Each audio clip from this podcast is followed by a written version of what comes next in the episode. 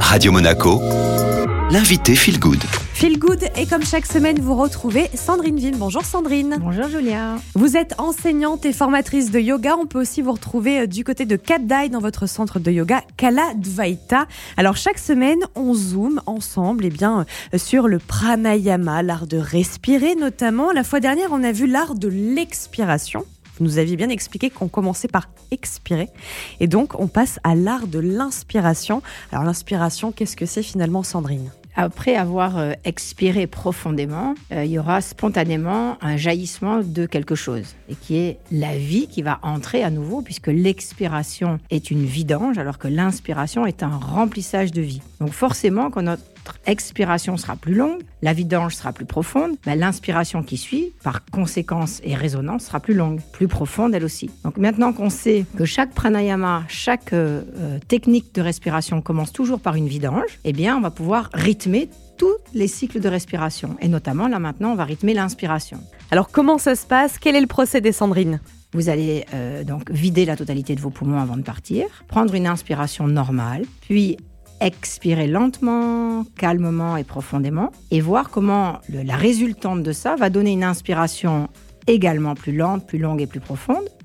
Et on va faire des cycles de respiration neutres, entre, pour bien savoir encore retrouver nos trois souffles qu'on avait vus dès les premières séances, qui étaient le souffle spontané, celui qu'on n'a rien besoin de faire, qui se manifeste maintenant pendant que je parle par exemple, et cette différence entre je, déco- je commence à installer par moi-même un rythme respiratoire. Vous parlez de cycle de respiration, comment ça se déroule ?